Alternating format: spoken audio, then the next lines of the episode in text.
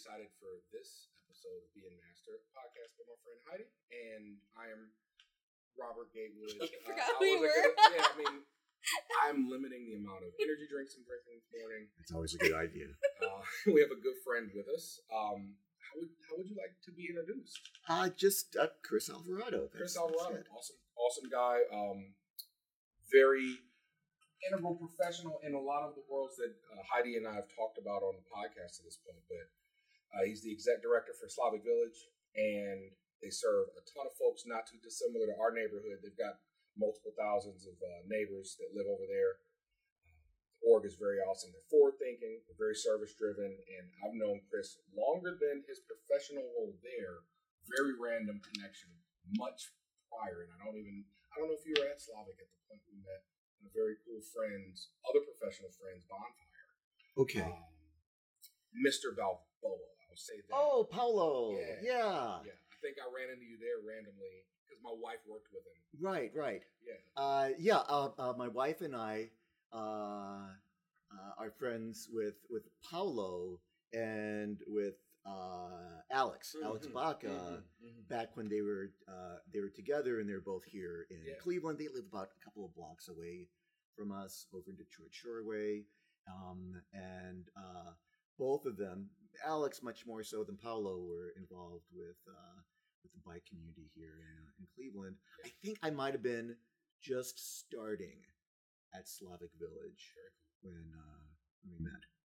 Yeah, that's and it was well before my intentional presence there. And I don't know, that would have been what? Shoot, I can't even recall how many years ago now. Maybe eight. Uh, It probably would have been seven, eight years ago. Yeah. So yeah. Yeah, and you and I met through CDC LP, Yes. a leadership group.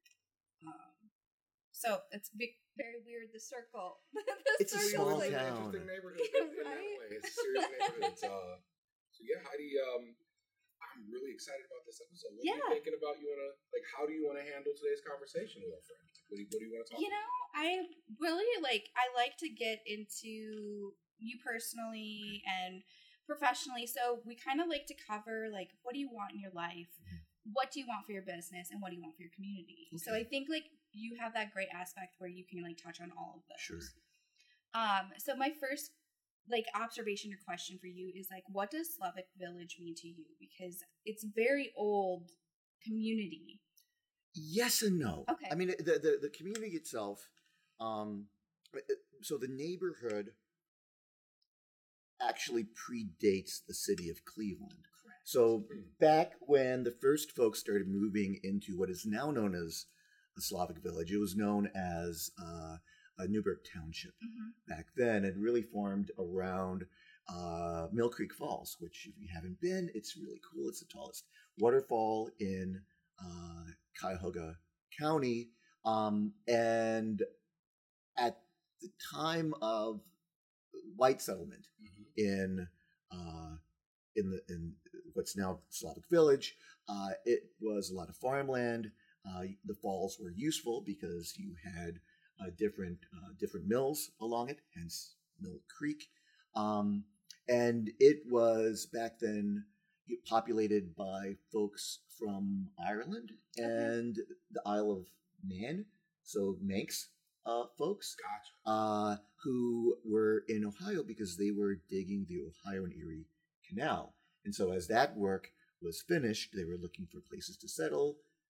They they came to this particular spot because um, it was uh, connected to the canal. You had the mills there, and at one point, um, the village of Newburgh was bigger than the city of Cleveland uh, until bunch of other stuff happened that I'm not even going to get into. I'm going to get it wrong. Uh-huh. Um, so the neighborhood itself is very old in terms of its settlement, but in terms of what the neighborhood is like now, being the um, I would say the neighborhood that most closely resembles the city of Cleveland as a whole. Right, we're a microcosm of the city in terms of our racial demographics. So we're forty nine point nine percent African American, uh, about uh, eight to ten percent uh, Latino, mainly Puerto Rican, and then you know a still fairly substantial population of folks with either Eastern or Central European heritage or um, Apple or from Appalachia, and uh, but the neighborhood as it is now is fairly new. It's only been around, you know, this particular Yeah. demographic mix for maybe twenty years or so. Okay. Um, Okay. Uh, and you know, very much our our goal is to help it to thrive with with that mix that we've got to, to be basically be a model for uh, legacy in neighborhoods and legacy cities like like Cleveland. Okay. So when we're talking about like legacy, um, what kind of legacy do you want to leave? the so a lot of folks will uh you know uh, pay compliments to Slavic Village into the work they were doing by saying, "Ah, you know, you're creating like the next Ohio City or the next Tremont." And yeah, I see the cringe there because you hear this also. There is no video. This uh, fair listeners, and I'm grateful. well, it's it's it's it's, it's no disrespect to anyone intended. no disrespect, but um, you know, having you know my my my experience with CDCs, community development corporations, Not the started me- not the medical. Not the medical part. uh, which has been topic. much more in the forefront over the last few years. Um, but that's been uh, so. I started at Tremont West on their board. Mm. Goodness, this would have been 2009 um, because it was right right after uh, uh, President Obama got Mhm. elected. Um, so I'm familiar with, and I love uh, uh, Tremont. And my wife and I live in Detroit Shoreway now, and we love our neighborhoods. Um, and I moved there right before uh, starting at Slavic Village, but that's that isn't the model that we're, we're going after.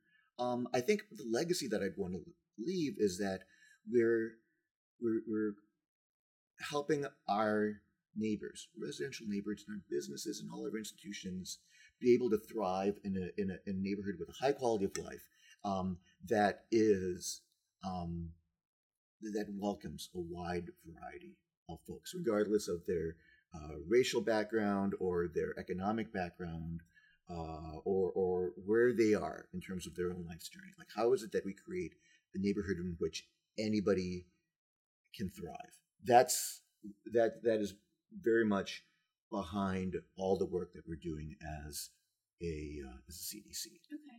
So on a personal level, what kind of legacy do you want to leave?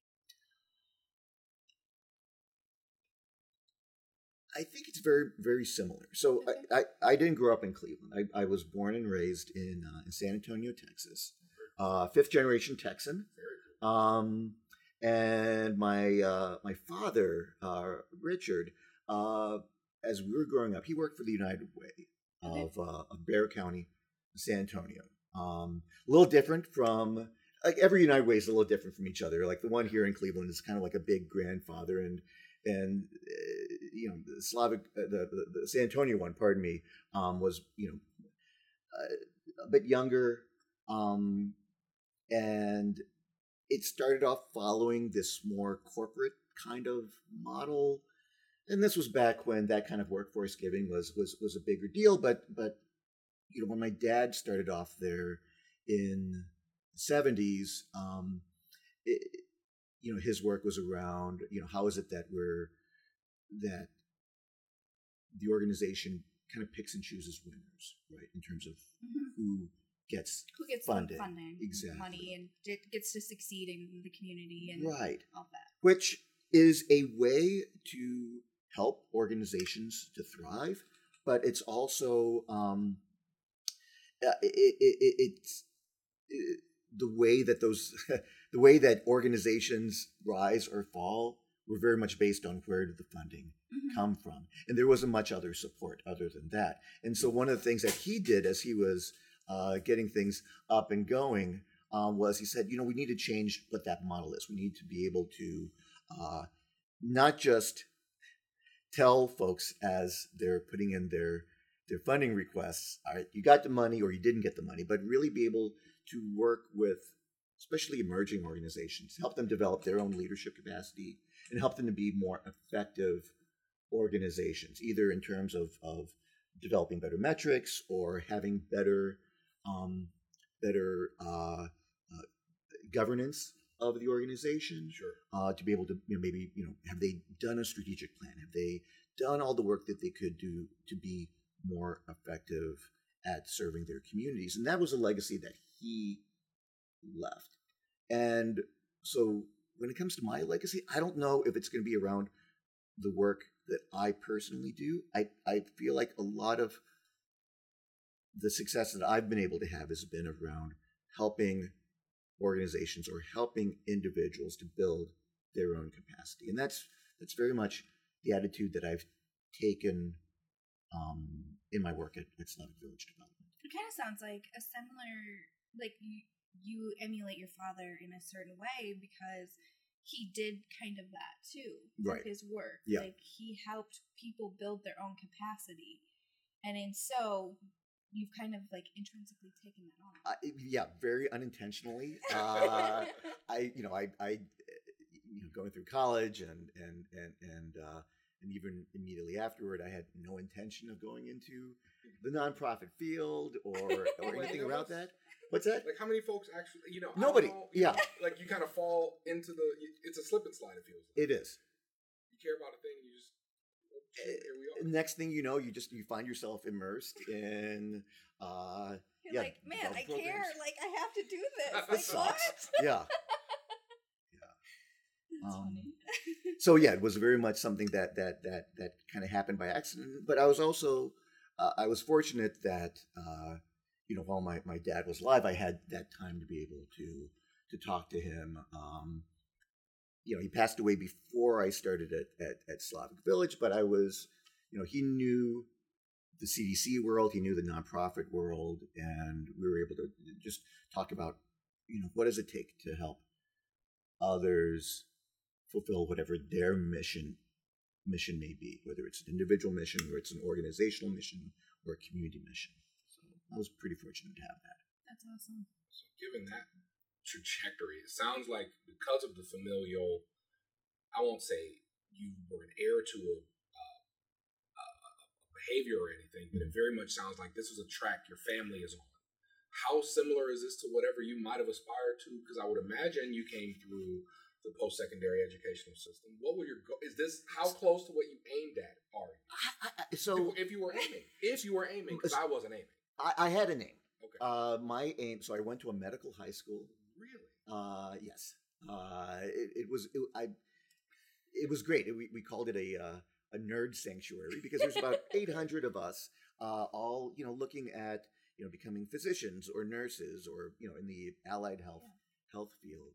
And I um, uh, I wanted to be at, at different points either a cardiologist or a pediatrician. I wasn't sure what it was that I that I wanted to do, but I wanted to be in medicine. I wanted to I wanted to heal people, right? Uh-huh. All right, because Now, in like, my yeah. uh, so you know my summers were spent at various different academic uh, programs to you know guide me in that in that path, and I found myself one uh, summer with nothing on my plate, right? And um, I, you know, I could have gotten like a job someplace or just farted around, and you know, for that for that uh, that summer.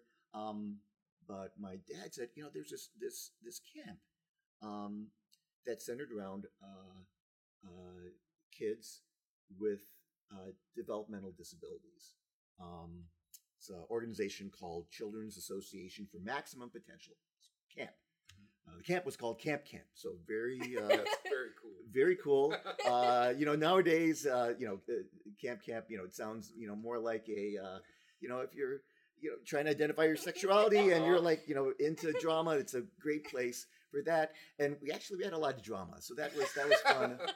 that was fun. Also, and it was a, it was a great community because it, it just everybody just just you had you had a, a lot of young people, um, high school and early college, who were serving as as counselors, and the camp was centered around these these kids who were turned away from other camps who were not eligible to go to a camp for kids with uh, uh, uh, with uh, mild intellectual disabilities or kids who were blind or who had hearing impairments or the like. I mean, these were kids who oftentimes had multiple disabilities, maybe both intellectual uh, uh, disabilities and mental illness, or physical di- disabilities and intellectual disabilities, or autism. I mean, this was in the uh, the early you know, late '80s, early '90s, in which we were still Science trying to still figure coming Trying to together. figure. still Yeah. coming together, right?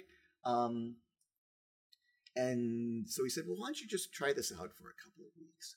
Um, and so I, you know, went through. There was a, a week of orientation, and then there was, uh, and then I was I was a, a counselor for a week, and it was very much based on on on one on one, one one camper to one counselor because of The needs. the needs exactly, and um, and he said, you, you know, you probably will like this because it's it's uh, there's a lot of physicians there, right? Uh, so you're going to have a lot of experience with the medical field, um, which I did, and it still kind of sent me on on that path. So that that two weeks turned into oh goodness, six summers, six Wow. summers of eight eight to ten weeks of of doing this, and so I went from like being a counselor to being a uh, a, a, a, a cabin leader to by the time I left, I was uh, the assistant camp director. Right? I mean, this is just you know pr- pr- promotion to, to the point where you're like, all right, you're no longer good at this, but we're too polite to tell you do something else. But I enjoyed it, and um, and so when I went to, to college, I was still thinking, kind of going down that that medical uh, path. Uh, so I was in pre-professional studies, which was my university's way of saying pre-med.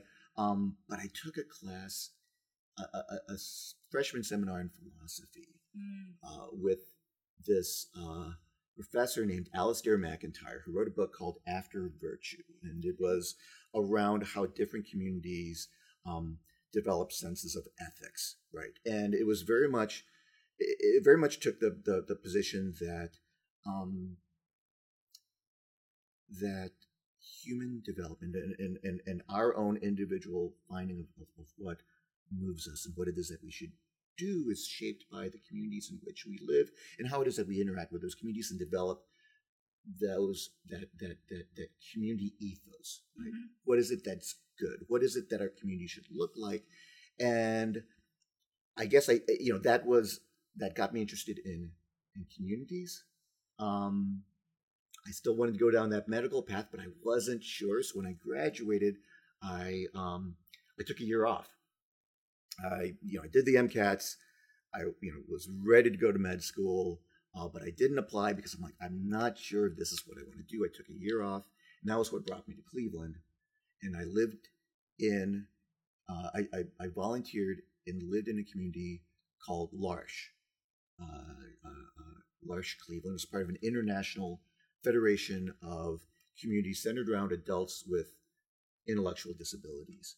And I said, I'm going to do this for a year and uh, figure out do I want to go to med school? What is it that I want to do? And a year turned into six years. You see kind of a, a pattern here. and um, I realized I didn't want to go to med school, and I started taking some classes at Cleveland State because I heard about the Go Vikes. I heard about the uh, the masters in urban planning, design, and development back then, and that got me into the down the kind of the, the community building path via urban planning. Okay. Yeah. And so, was your your dad was still was he still alive through this transition? He was still alive through all of this. Yeah, pa- uh, Pop passed away in uh, in 2013, and so you know I've been here in Cleveland since '94. Okay. So So, what was his thoughts when you were like, "Hey, yeah, I don't think I'm going to go to med school, but I'm Oh. might go build communities." uh, well, I, I- I mean, I, it, it never it never came out that way, but he was he was he was completely supportive of, That's of my awesome. deciding, okay, I'm not you know not going to med school. Um, he he never pushed me in one way uh, or the other about what that what that career should look like.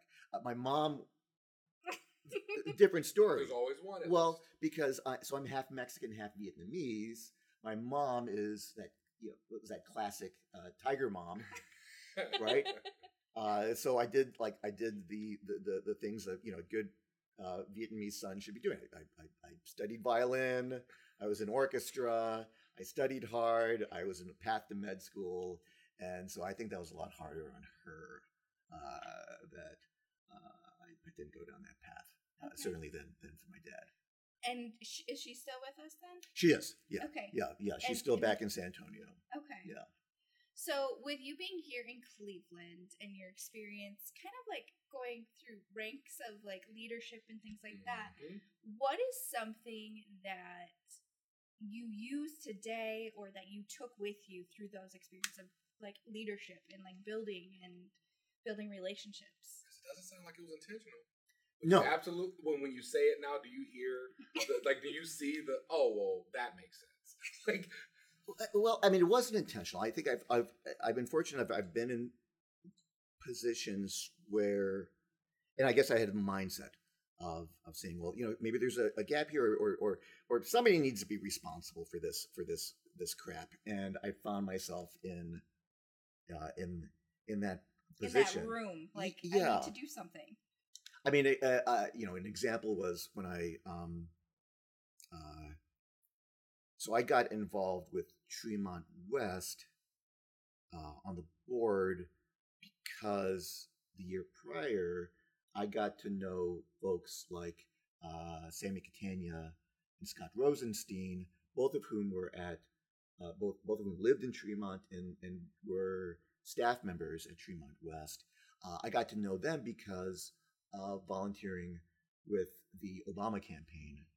Uh, that was something I just kind of I, I stumbled into. I said I you know I want to do something for the campaign, uh, and so I found out about this Tremont for Obama organization. They were looking for canvassers, just folks going door to door, knocking, um, asking folks if they're registered. If anybody who's gone through a campaign, you know, like a whole list of questions, like you know, what are what are the things that you're concerned about? Hey, here's some pamphlets that'll kind of let you know what what Barack's position is about all of this. And it was something that I did because I was bored with work. I was working for the county planning commission, and it was a it was a you know steady nine to five, 40 hour a week job, and I and, and I and I and I enjoyed what I was doing, but I, I felt like I needed more, and so um, I uh, said I'll take a couple of hours a week, just do some door knocking after after work, and that turned into like 20 hours a week, you know, weekends and after I the pattern holds. pattern holds and and uh, before I know it, I was like organizing the canvassing in the neighborhood, right? So I was like, all right, you know, anybody who's interested in canvassing, you sign up here. You're going to show up at Visible Voice. Uh, I'm going to be there. I'm going to send you on your way with your packets, blah blah blah. And so, and I was very proud of that, right? We we we increased voter turnout 71 percent Wow. from the previous presidential campaign, not the previous election, the previous presidential campaign. And so we were feeling all good November 2008. And uh, uh, Sammy, uh, Sammy Catania turns to me and says, All right, well, now you got all this time on your hands. You want to join the Tremont West board?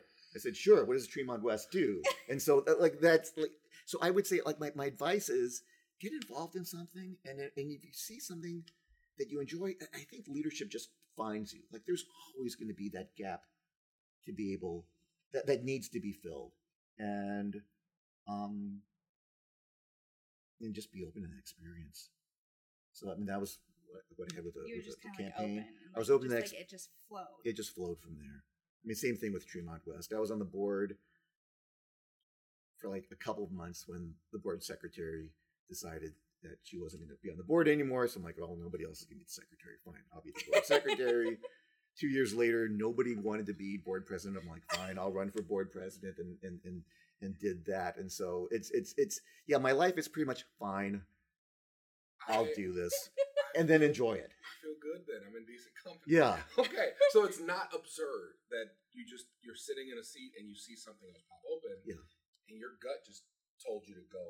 Right. And you knew you could go. So Yeah. You did it. yeah, it's not a matter of, of of going out. Like pretty much every leadership position I've been in wasn't a matter of me going out and seeking it. It was something that was there and the and the time was right. The Slavic Village. I mean, this Mhm. is I did not when when Marie Kittredge, my predecessor, and my friend, we were both on the on the on the board of Bike Cleveland together. Um, when she said that she was going to be stepping down, um, I didn't apply for it because I wasn't thinking, all right, I'm gonna you know direct a, a CDC. I don't. Um, does anybody ever wake up in the morning and go? no, I think I'm going to become the director of a community development corporation. well, and and, and, and, and I think anybody who, who says Continue. I anybody who says I'm gonna do this, you've got some issues. I was gonna, anyone that wants to be in that room, I don't know if I want them in that room. Right. That way. Like, being in the room, cool. This is my room. I'm not sure now. Yeah. I'm not sure. No, that's interesting. Um, so she asked me, "Hey, would you would you work? Would you meet with my board president and walk her through what you did at Tremont West when your director left and you're the board Mm, president? gotcha. Uh, how to how to hire somebody?" I said, "Sure, I'd be happy to do that." So I I sat down with uh, Suzanne, who was the the board president of, of Slavic Village at the time, and uh, we sat down for lunch. And I just said, "Hey, you know, I just had to outline this is this is who you need to talk to. This is who this is what you need to, to keep in mind as you're doing the the applic- the, the, the search process. Um, this is how you get input from elected officials that are a part of this because you want them to be involved, but you don't want them to direct the hiring, right? Um, and and so I and I said, if any any questions, give me a holler. So Did you know that you were interviewing at the time? I was I was I, I don't think I was interviewing at the time. still, at that moment in time, that's not what you No. said. Yeah. No, I was not interviewing at the time, um, and I don't think I was because it took a few months, right? I, so I, I, I sat down with her and I said, "If you need me, give me a holler." And uh, a few months later, uh, Marie calls me up and says, um, "So why don't you apply for this? We're, we're you know we're, we're still looking for candidates, blah, you know, et cetera." And uh, and I said, "Mm, "All right, I'll, you know, put in my resume and." Uh, and they they hired me, which was kind of bonkers. And it's been a little over nine years now. wow. Yeah, I mean, given your entire like hearing that summarized history, it is less bonkers to an outside observer, I think, than it might be for you having to walk through that because you're Right. like, this is not what I was doing. But honestly, looking backwards, I'll put it this way: if I had to ask you a question for an organization like a Slavic Village or any CDC that is actually concerned about its community's work, is there a type of leader that would be successful if that wasn't the case? Because everyone, I think, has talents to lead orgs, but the kind of CDCs are special. it's a yeah. I'm, I'm still toying on that being a shirt, but it's like community development corporations are a very interesting beast in that they are the community and they are also the professionals that may not be the community. right. That's a struggle all the time, um, because you go in with with a certain expertise, right, around development or community organizing or the like. But at the when it comes down to it, it's it's the residents who are experts about their communities. It's the, the neighbor, it's the, the, the businesses and and the institutions that have been there and that'll be there after you're gone that know their neighborhood best. But then it's a balancing act, right? Because you don't want every decision to be up for a community wide vote. You need to be able to bring in that information, to bring in those perspectives, and then use use your you know, combination of, of, of expertise and intuition to then um, you know guide guide guide what that looks like. Guide uh, guide projects guide development guide uh, um, just I- I- initiatives uh, what does outreach look like? What does community stability look like? Um, and i think the kind of leadership that you need not just at the ed level but but i would say just throughout a community development corporation's uh, org chart is the ability to to to to listen, to have an open heart, um, and to be able to make difficult decisions when you have to when you have to do that. Um, it's also eh, you know everybody. I, I think I've been very fortunate um, in that we've been able to attract and retain folks who are at their heart team builders because it's not just a matter of building a team within the organization, but it's also you're in you're in the same team with your with your neighbor, and so uh, knowing that you know there are going to be times you're going to be yelled at, right? Happens You know, every good team. It happens every on team. every good team. If you're passionate about what you're doing, you're going to have that fight, whether it's in the huddle or on the Mhm. sideline Yep. or after you know after a loss. Um, but then you have to be able to to, to say, all right, you, you know, you, you set that aside. You, you keep in mind what is that you're getting yelled at about, um, and you're saying, all right, how do we how do we learn from that? How do we do move forward as, as a result of that? That includes you know dealing uh, you know dealing with your um, with your funders, whether it's the city of Cleveland, whether it's council members, your your foundations. There are going to be times in which you mess up and you, you figure out, all right, how do we how do we take that constructively and then move forward? That's that's I would say the biggest um, one of the biggest skills you need to have with not just CDCs but any organization that serves a community um, in some sort of way. It could be a health organization, it could be a school, what have you. That's you have to be able to have that. So hearing you go down that route and now hearing the, the backstory that got you here, one thing that it does trigger a question. You evidently are an other centered person or a service based Mhm. person at your core, but in order for you to serve, you have to have something to serve from. Are you conscious or has it been a part of your process to be conscious of your own um, the impacts this kind of work, this path has been on you? Like, has there been any intention or thought of showing up for yourself? Because these situations, like you said, the team's yelling, but how do I keep that metaphor going? Uh, the the the uh, uh, the lineman isn't in the quarterback room. Right. Lineman doesn't understand you're supposed to take the snap that way, so they're yelling at you in a way that might actually affect you. Yeah. Are you doing stuff to show for yourself in this kind of a role? Because you're in a foxhole in a way. Yeah. Um, That was I- a heavy question. I, I, I- it's it's it's it's. I, I'm trying to be better at that, right? Um, the it's something I've always struggled with, right? I mean, I- it's just just just caring for yourself. You know, if you if you don't, you know, it's the whole the whole oxygen mask metaphor, Yep. right? You got to have the oxygen mask over your face before you help somebody else, right? my, and so- my, my, my co-host has said that to me on and off mic There we enough go. to me, so I promise I get it. and um and so I think I've I've I've I've had to get better at that. And I would say I think the best way that I know how to practice that is by remembering that I'm, I have to model for my team what doing this in a healthy way should look like right? So um that means that you know if i'm seeing uh you know uh, uh, somebody on my team you know putting in whole lot of hours right? I will nag them until they take their uh, that flex time that they're that they're that they're doing what they need to do for them to you know take that time off and and and and and, and, and step away for a bit. Um, and in doing so, I think, and, and so it's it's just it's modeling what what is what does caring for others look like, but also showing others what is it that you need to be doing in order to to remain physically, emotionally, mentally healthy, spiritually healthy 100%. through all this. And so that also means that I have to do things like taking those that time off for myself because if I'm not doing that for myself, I'm not modeling that for for others.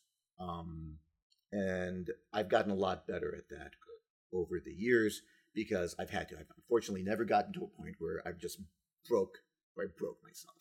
Um, but I can see that how that's easy to do, and I think that's a reason why I've been able to stick with this for for nine plus years in a uh, uh, in a movement that can eat folks up.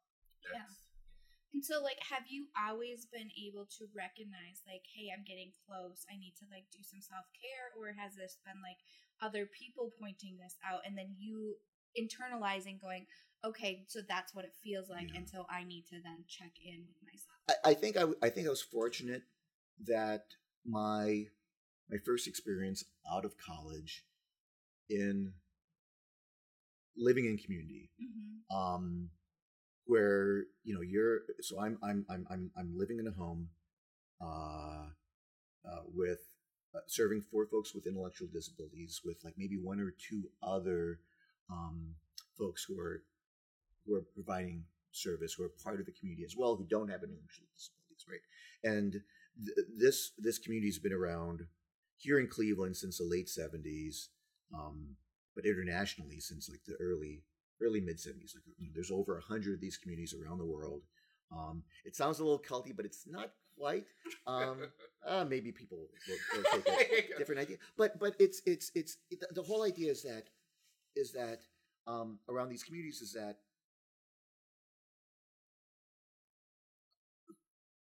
folks with intellectual disabilities have a lot of lessons to teach us Mm-hmm. about self fulfillment, about about about living living with open hearts, and that means that that means that you know you're you're you're you're you're you're you're, you're building a family together. Families don't clock in and out, right? You know, something happens in the middle of the night, you got to take care of it. Um, folks are having a hard time. You don't say up. You know, it's eight o'clock. Uh, I'm out. I'm out, right? you you you you walk you walk through that with each other, and um, but the community was also really good about um making sure that folks were being cared for. Anybody who's in a caring profession runs at risk of Mhm. always caring for caring for somebody else and not caring for themselves, which again goes to that oxygen mask Yeah. analogy. Uh, but we had structures in place for that. Like for example, if you were, you know, you had that weekend off, you we had the option of leaving the house because as long as you're in the house, something happens, you're you're there. You're going to do something with that. But we had an apartment that folks could just go into for that weekend and and and do whatever that they needed to do to recharge. And and and I, you know, I'm an introvert. I need that time. That and so that taught me very early on the importance of of of getting to that line but not going over the line into exhaustion and such and also modeling for others what that looks like um, and and caring for my fellow caregivers uh, at the same time and, and and trusting each other. And i think i, I hope that's the the the the uh, the culture that we have I, actually i know that's a culture we have in slavic village development because i'll have my t- folks on my team tell me what are you doing here go home i've got this and we're all we're all keeping each other accountable not just for what it you know what it is how we're performing but how are we doing And you also have dogs. and we have dogs yeah that was so that I don't know. That's interesting. so um uh folks uh, yeah we're a dog friendly office uh this started well, your mental health's going to be through the roof. That helps a heck of a lot. it's it's now we we started this um as staff were coming back into the office Mm. um in uh, yeah i guess it would have been late 2020 or so um you know like every like everybody else you know we were completely remote from uh march uh 17th I uh remember the date. 2020 i remember that date i, I just i remember i remember just shutting down the office and um i don't know if any y'all watched firefly or Mhm. okay so that that point where where mal is has his everybody's left uh uh, uh, uh serenity and in our in our uh uh and he's like shutting everything down that's what it felt like i'm like walking through i'm shutting things down I'm like crap i don't know when we're gonna are we ever gonna open back up again Yeah. and that was heavy and uh so when we came back like we still now we don't have like certain number of days that folks need to be in the office we're still flexible with that but folks choose to come in to the office like you know for Huh, Four or five want- days. Folks want to come in. Huh? folks will want to come in right and and part of it is is that you know as, as folks were beginning to come in um they're like well i adopted a dog or my dog's really used to me now i'm like well all right well let's just bring in the dog and let's see how this works and uh you know we had to get a a spot a, a spot cleaner Yeah. and uh, and and gates and such. And so yeah, we've got um usually have we usually have at least one dog in the office. There's four different dogs that come to the office at different times. Uh, I think they're actually on our on our we have our, our check-in board and you got you know all of all the staff and then the dogs like so we know which dogs are going to be the office. We know like all right certain dogs need to be by themselves so that we have one dog who only comes in on Friday and, and he's the only one who can come in because he doesn't get along with the other dogs. It's not that he doesn't That's get good along. It's just scheduling. it's good scheduling. schedule. Yeah, schedule this right. That's but- hilarious. So we're a I'm gonna dog friendly office. It's a good time. Thanks for bringing that up. I had no idea. I mean, I think it's pretty exciting. and it makes so much again it strikes me very obvious now hearing about your backstory that makes sense Yeah. that kind of thinking isn't regular enough and i'm not going to blame or dump on cdcs generally organizations but Businesses- covid gave an opportunity for Yeah. people to pivot I hope and so. everyone didn't take that opportunity or maybe some people took it and are trying to get to old norm Yeah. but the, i would suspect at this point pups are around like that's just the thing now That is. everyone seems to be happy about it like It- yeah. That's awesome It's great for the mental health, like I'm sure. and I was not a pup guy at all until I, I adopted my mom's dog because we moved, bought a house. Instead of sending him off to the farm, Right. well, no, we'll take care of him. He was an older guy. Okay, you meant you meant literally to the farm, not like yeah, like well, no, The no, no. Oh, thank you for clarifying. okay, just needing to no, do no, that. because he was very healthy when we took him. Okay, good, good. Um, but we had him for five years. But the, having a dog matters so much more to mental health than I recognize. Yeah. Cool, cool, They're cool, cool. beings. I'm a cat. I'm a cat. What my wife and I, I, I are, are was, I cat was folks. raised a cat man, which is why I was like, I don't know, I love Yeah. dogs, but I don't know. It just If means I, could can't bring my cat of in. That's a bummer. I don't know how. Yeah, that will be a that will be. oh no, no, they don't want that. You put a webcam. They don't you want that. you monitor- Other than that, that's Yeah. rough. No, Yeah. that's that's awesome to hear. I don't know of any other CDC I've never heard of that. that. I have haven't heard of that at all. Not think with that's pups. I've heard of the office cat, but not CDC's either. It was. Yeah. No, that's a um.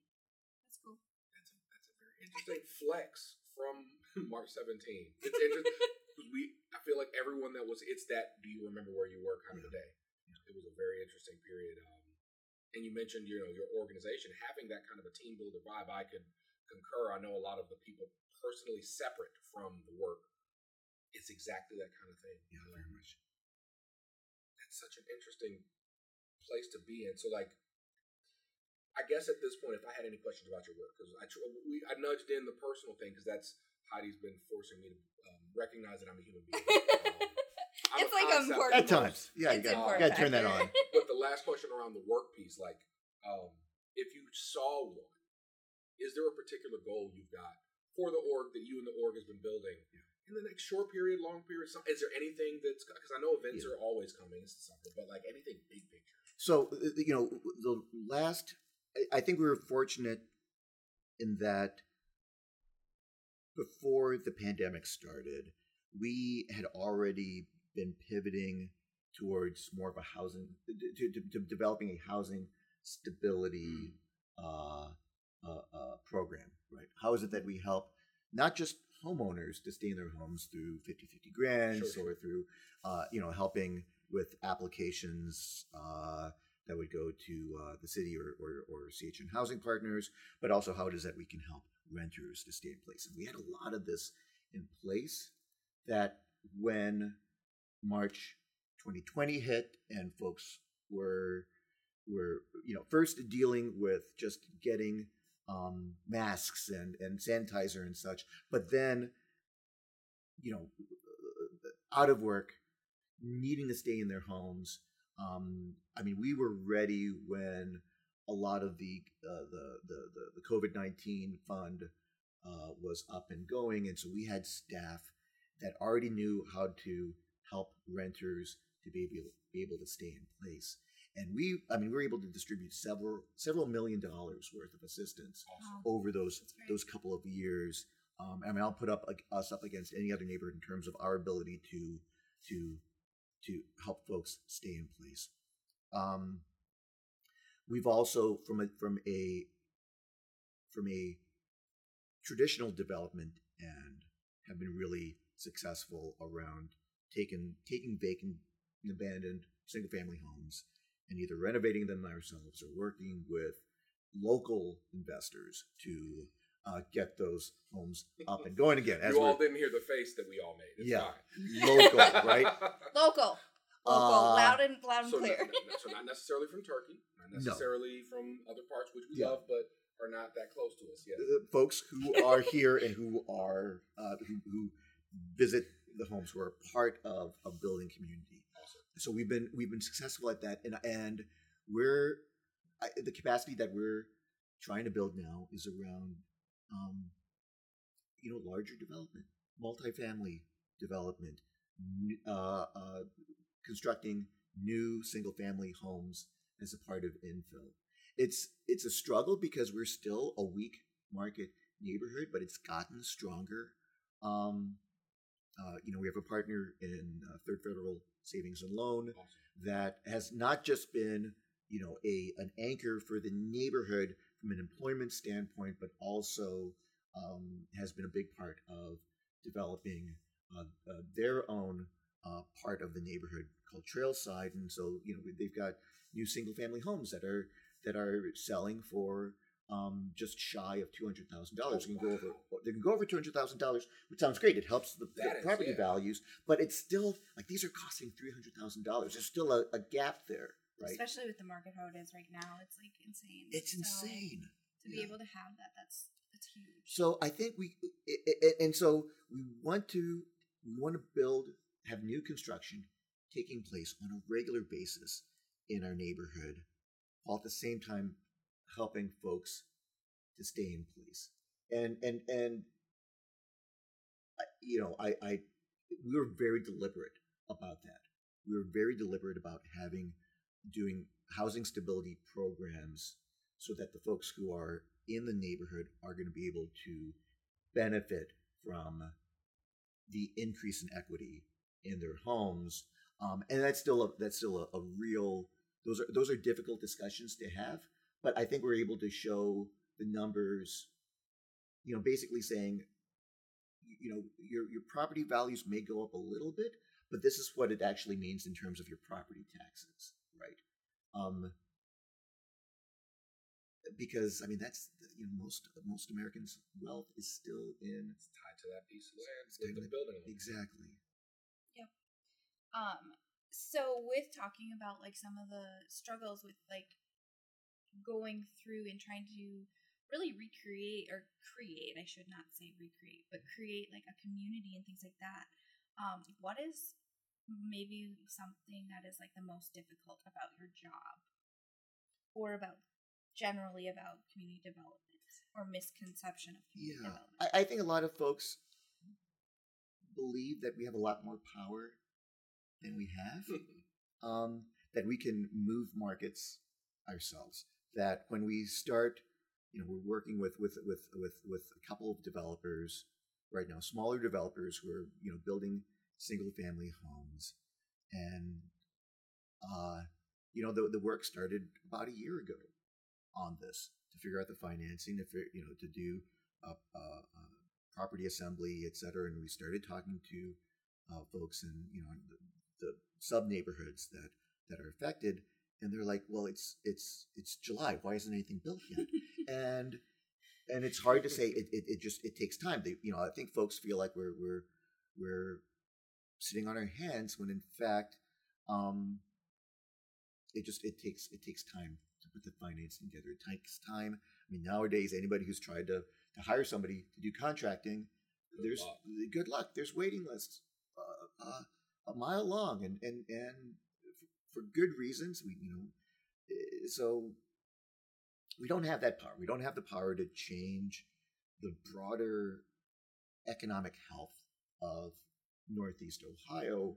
which we need to have we, that needs to get a lot stronger in order for weak market neighborhoods to become healthy healthy market neighborhoods um and so it's it's it's i i deeply empathize with folks in the neighborhood who've seen especially folks who've been around before the 2007 Yeah. um, recession, Great Recession, the foreclosure crisis, right? Who who were sitting on equity, who saw a neighborhood that was very, very stable, become completely unstable overnight, and and we're not we're we're not at we're not at that. In some ways, we're at that. We're back to pre two thousand seven, right? You know, our our single family vacancy rates went from two three percent in 07 to twenty five percent in 2010 2012 and we're back down to two three percent now um, but with a lot fewer homes Right. than we had. Um, so I empathize with folks who've seen, who've, who've been living the roller coaster, and who are like, when the hell are we going to be be up at at, at the top again? Um, so that's difficult. Um, it's also, you know, we've been leaning in a lot on community organizing and not moving away, you know, still supporting, say, the block club model, but recognizing the block club model, you know, those block clubs reflect, you know, they're, they're mainly folks who are homeowners and folks who've been homeowners for two, three, four decades. Broadway Slavic Village, two, three, four decades ago, we were a 90% white neighborhood. Uh-huh. And so the block clubs reflect that.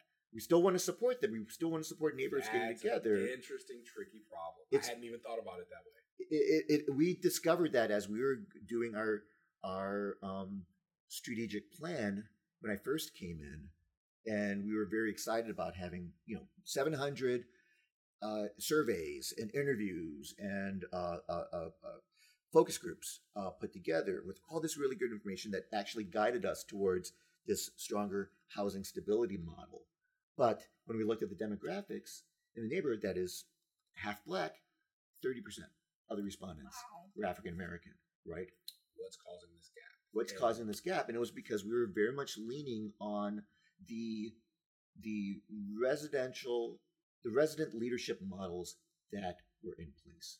And so we've been developing this whole community uh, community steward model where we are proactive around building a community of neighborhood leaders that reflect the geographic diversity and the racial diversity and the and the, and the age diversity of the neighborhood. And so we're now in year,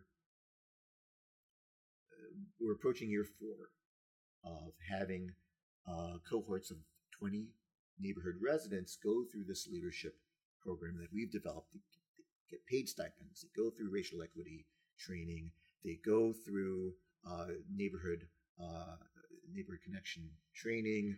Um, So you had to completely almost pivot where you were getting information from because you were doing the strategic plan and what you found out, right. so that your strategic plan could actually represent what the neighborhood needed we're, we're, we're, we're, we're, we're, we needed to develop that.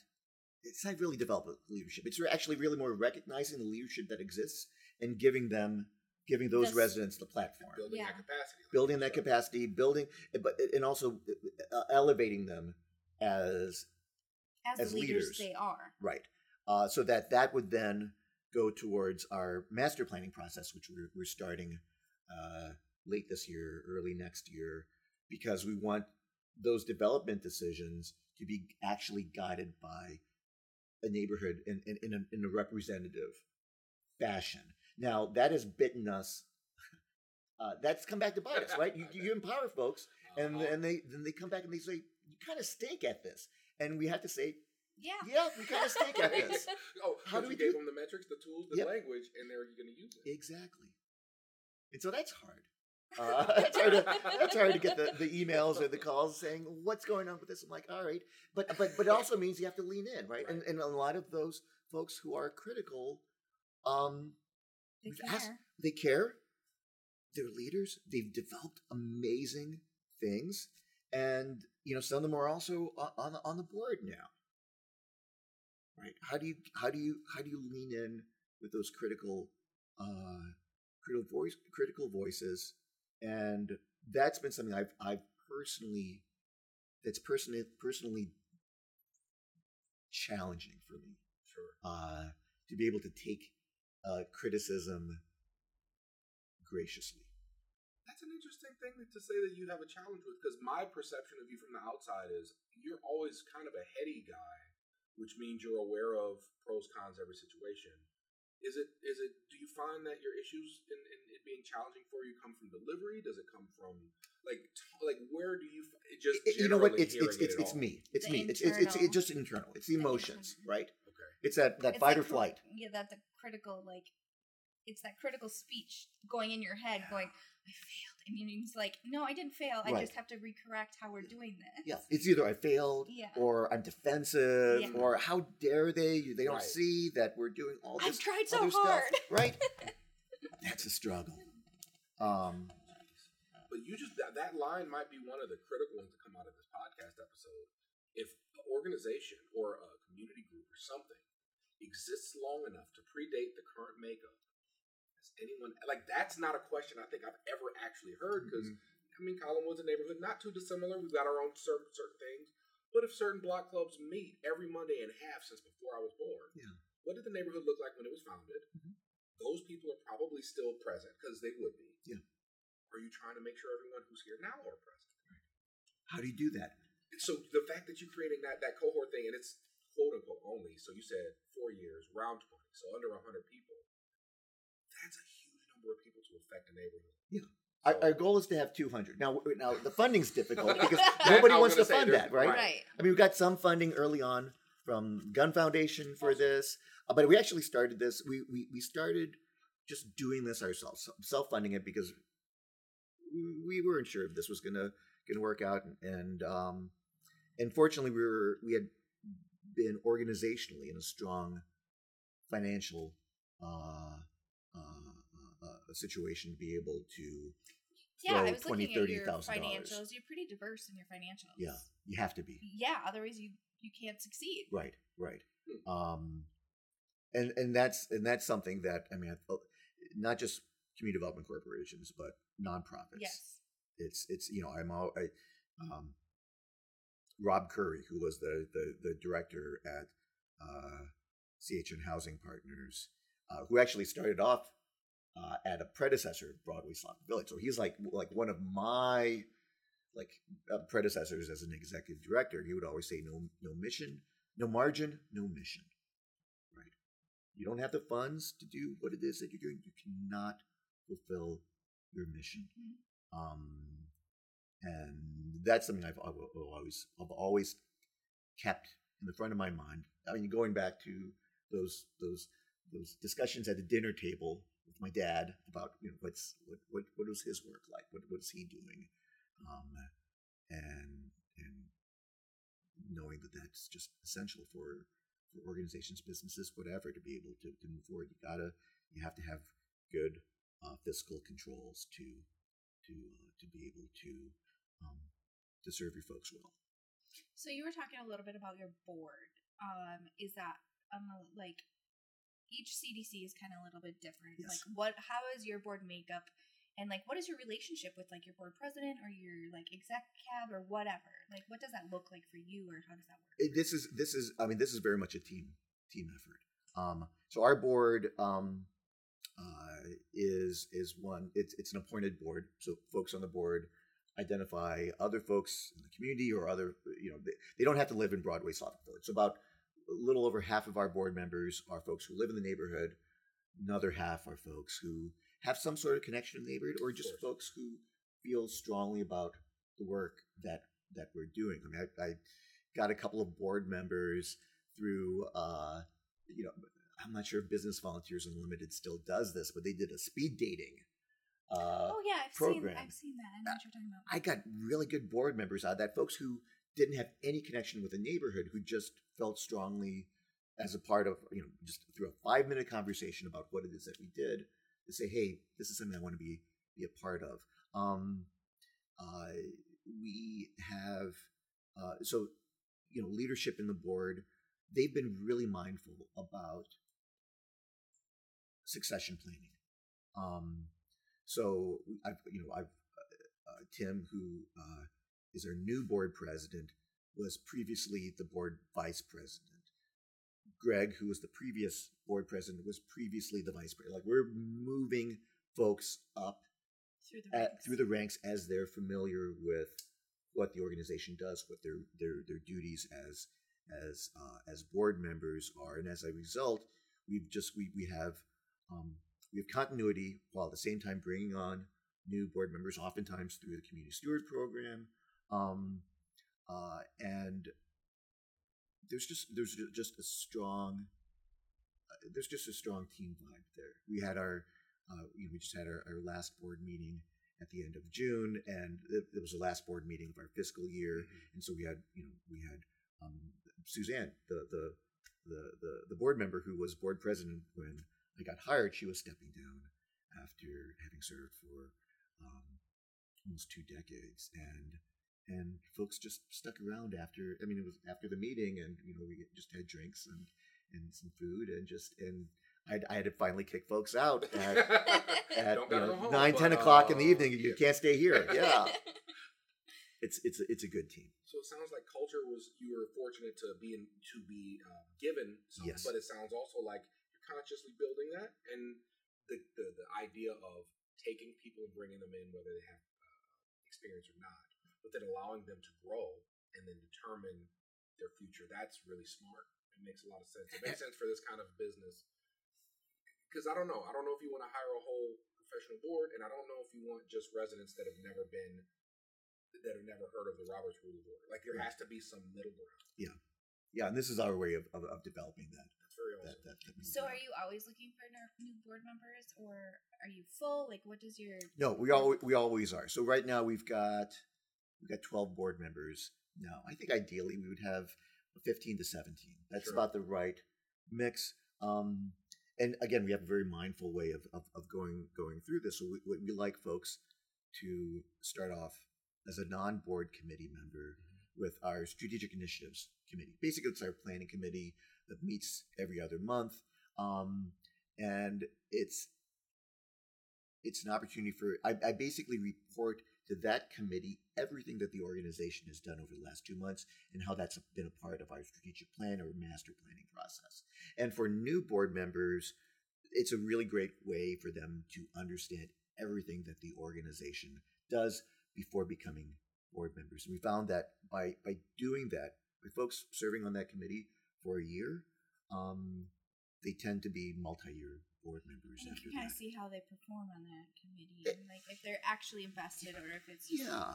It's a combination of, of how it is that they perform, but like what kind of questions are they asking? What kind of input are they are they providing into the work uh, that we're that that we're doing?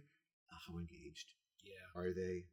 Um, and yeah, more often than not, I mean, when you know they're able to have be a part of you know certainly not the day to day functions because you don't want that from a board, but certainly strategically, you're in good shape.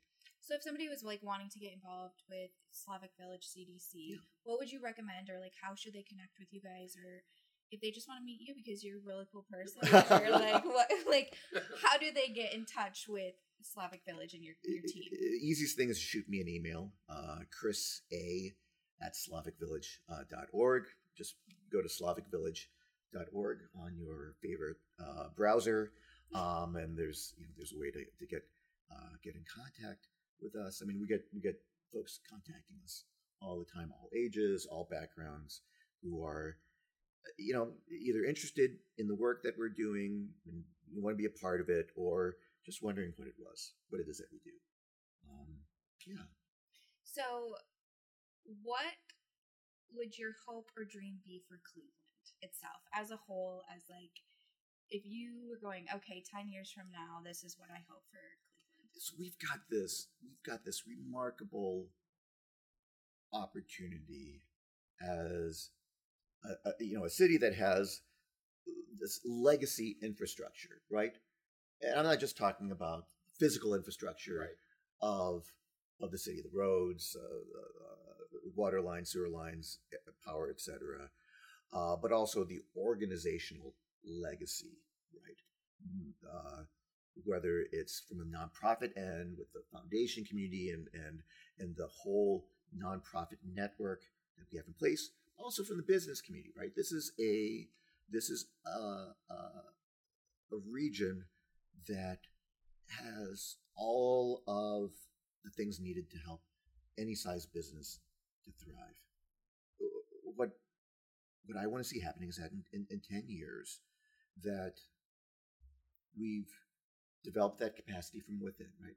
That we've that we've helped the folks who are here and who are struggling, but who have that leadership capacity, who have something to give, that they have a path to move towards building power, building wealth, building connections, um, and that we're we have that in place so that as that that that we retain folks and that we attract more folks from outside of the community, especially uh, immigrants. I mean, I'm I'm saying this as as um, uh, a uh, someone whose whose mom came here from Vietnam, Mhm.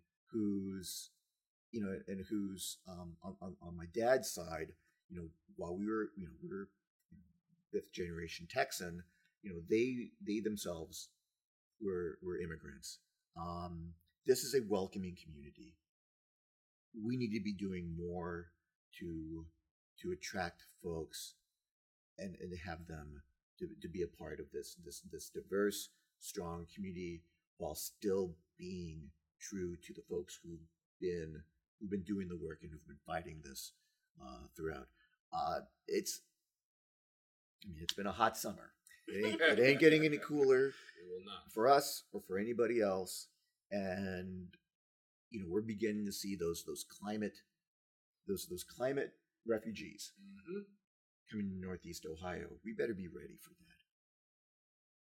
I agree 100. percent um, It's the one. I mean, being on the lakefront's awesome. Yeah. Um, like you said, those legacy non-physical infrastructures. We, I'm biased to anything I say about Cleveland. I mean, he's like, fine. I love I Cleveland. mean, I'm not, like Cleveland, again, Cleveland. you don't see a video. It's I literally wear Cleveland everywhere, even though I never leave it. It's fine. Uh, but no, that's a really interesting take. Given that you are, I mean, but you've been here longer than some people who were born here. Yeah. So you are as Cleveland as anybody I know. I mean, you, It's you been live it. It's it's. it'll be uh, 30 years next Yeah. year. Yeah. Uh, and I and I came here thinking I'm going to be here for a year or two, and it just it that's just captured my heart. you. That's what we do to you. Yeah. Like, uh, Because I'm just Cleveland visiting. loves We Cleveland. love Cleveland. Yeah. Uh, and, uh, you know, that's that's that's very cool. So knowing, I'm glad that that question got asked because I was hoping to hear your thoughts there. So shorter, you, shorter term, is there anything happening in your life personally or with Slavic Village did? Because I'm hopeful, listeners, you're hearing this within a couple of weeks of this recording. Is there anything happening this summer that you want everyone to be aware of? Late July, early August, anything? Well, we've got okay. Well, okay, this will be in a couple of weeks. So by that time, Rooms to Let, which is taking place this weekend, that'll have passed.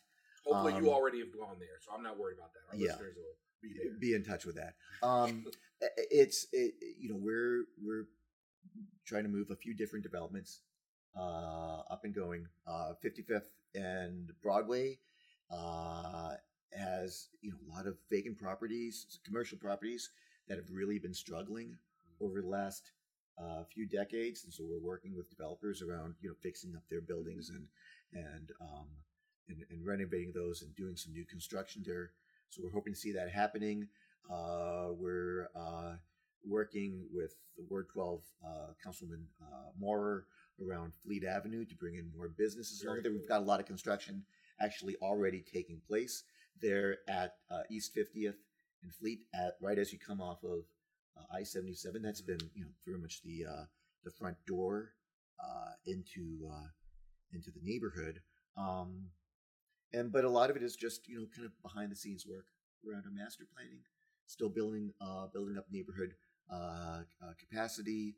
Uh, work is actually getting started on the um, downtown connector trail. That was something that we've been That's we've been cool. working on for Very freaking years. It was like something that uh, this is an this is an example of how long things take. I came here nine years ago. Marie, my predecessor, said, "Hey, we just got this big grant from NOACA for planning for the this this this downtown connector trail, which is basically the east side equivalent of the towpath trail, going Yeah. parallel to I seventy seven, connecting up the Ohio and Erie Canal Reservation, Washington Park Reservation, up through the neighborhood, connecting up with the Morgana Run Trail into downtown, landing right at uh, Progressive Yeah. Field.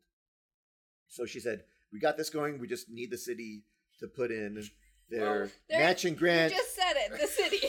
and they're doing the best they can. They're doing the They best they can, Um, uh, and they didn't have the funds. Right. back then. We, and and and we partnered up with Cleveland Metro Parks, um, helped them with a, a grant to uh, the raise grant with the feds. I think that's also been uh, been crucial for uh, the lakefront up here in uh, in Collinwood. And so, Absolutely. so they're uh, they've hired a, a consultant. We're like working with ODOT, and and and and, and Earth is moving for that trail. Knock on wood, we're actually going to see uh, pavement um, uh, in place in a, in, a, in a few years for that. But we're just we're just moving that forward. So it takes time. Oh my goodness! Things take time, guys. Yeah, Patience is tricky, It's- it's- especially in this era. it's- Please So, give grace. Yeah. it's it's it's a duck. Yeah, it looks still on, on the surface, but it's, It's paddling moving. like like mad underneath. Yeah. I mean, I'm, I'm super gracious um, to receive anyone that wants to come down. Um, Heidi has these recording sessions, and I never know how they'll go. Conversation went very smoothly for us. Hopefully, you had fun. Yeah. Um, my last, last thing. Anything fun for you? You. What are you doing in the next month? What fun? Oh, Something fun. It's still weather good. I don't know. still I don't know if it's fun. So fun in for you or in two weeks, probably by the time folks are listening to this, I'm going to be on a bike somewhere between Cleveland and Cincinnati. I do this every year. Oh yeah. Um, it's the uh, called the Pan Ohio Hope Ride. We raise money for the uh, Hope, uh, American Cancer Society Hope Lodges. Okay. So we got one here in Cleveland. Uh, it's a fundraiser for that. The Hope Lodges exist to help folks who are battling cancer, um, but who you know don't live near Mhm. uh, their uh, their physicians and their their medical team to be able to have a place free where they can stay, get treatment. They and their families are you know can, can stay here in Cleveland. You know, go to the UH or the clinic uh, or Metro to get to, to help them get well. This is something I this will be the tenth time I've done this ride.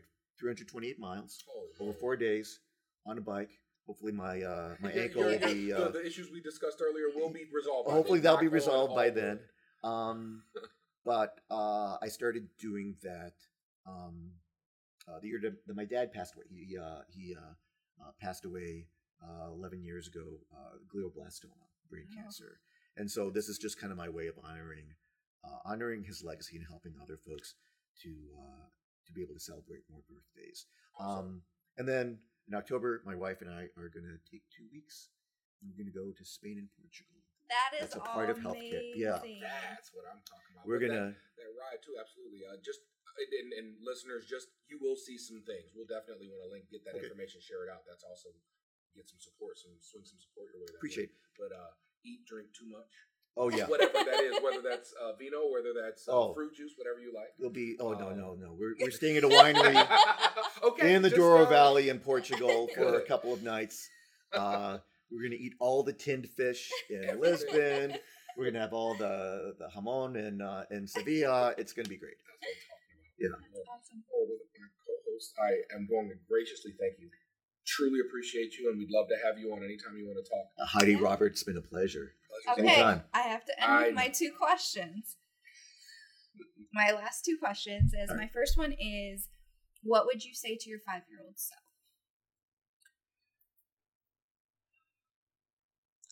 Take risks.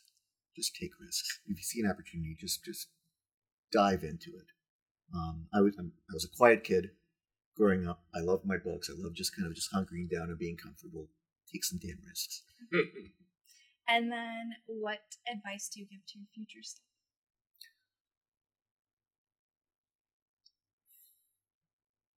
stay vulnerable. I mean, another kind of risk mm-hmm. taking, right? Yeah. It's it's it's you know, and especially in this work, it's it's easy to put up barriers, and sometimes you kind of have to do that to take care of yourself. But you still have to be vulnerable.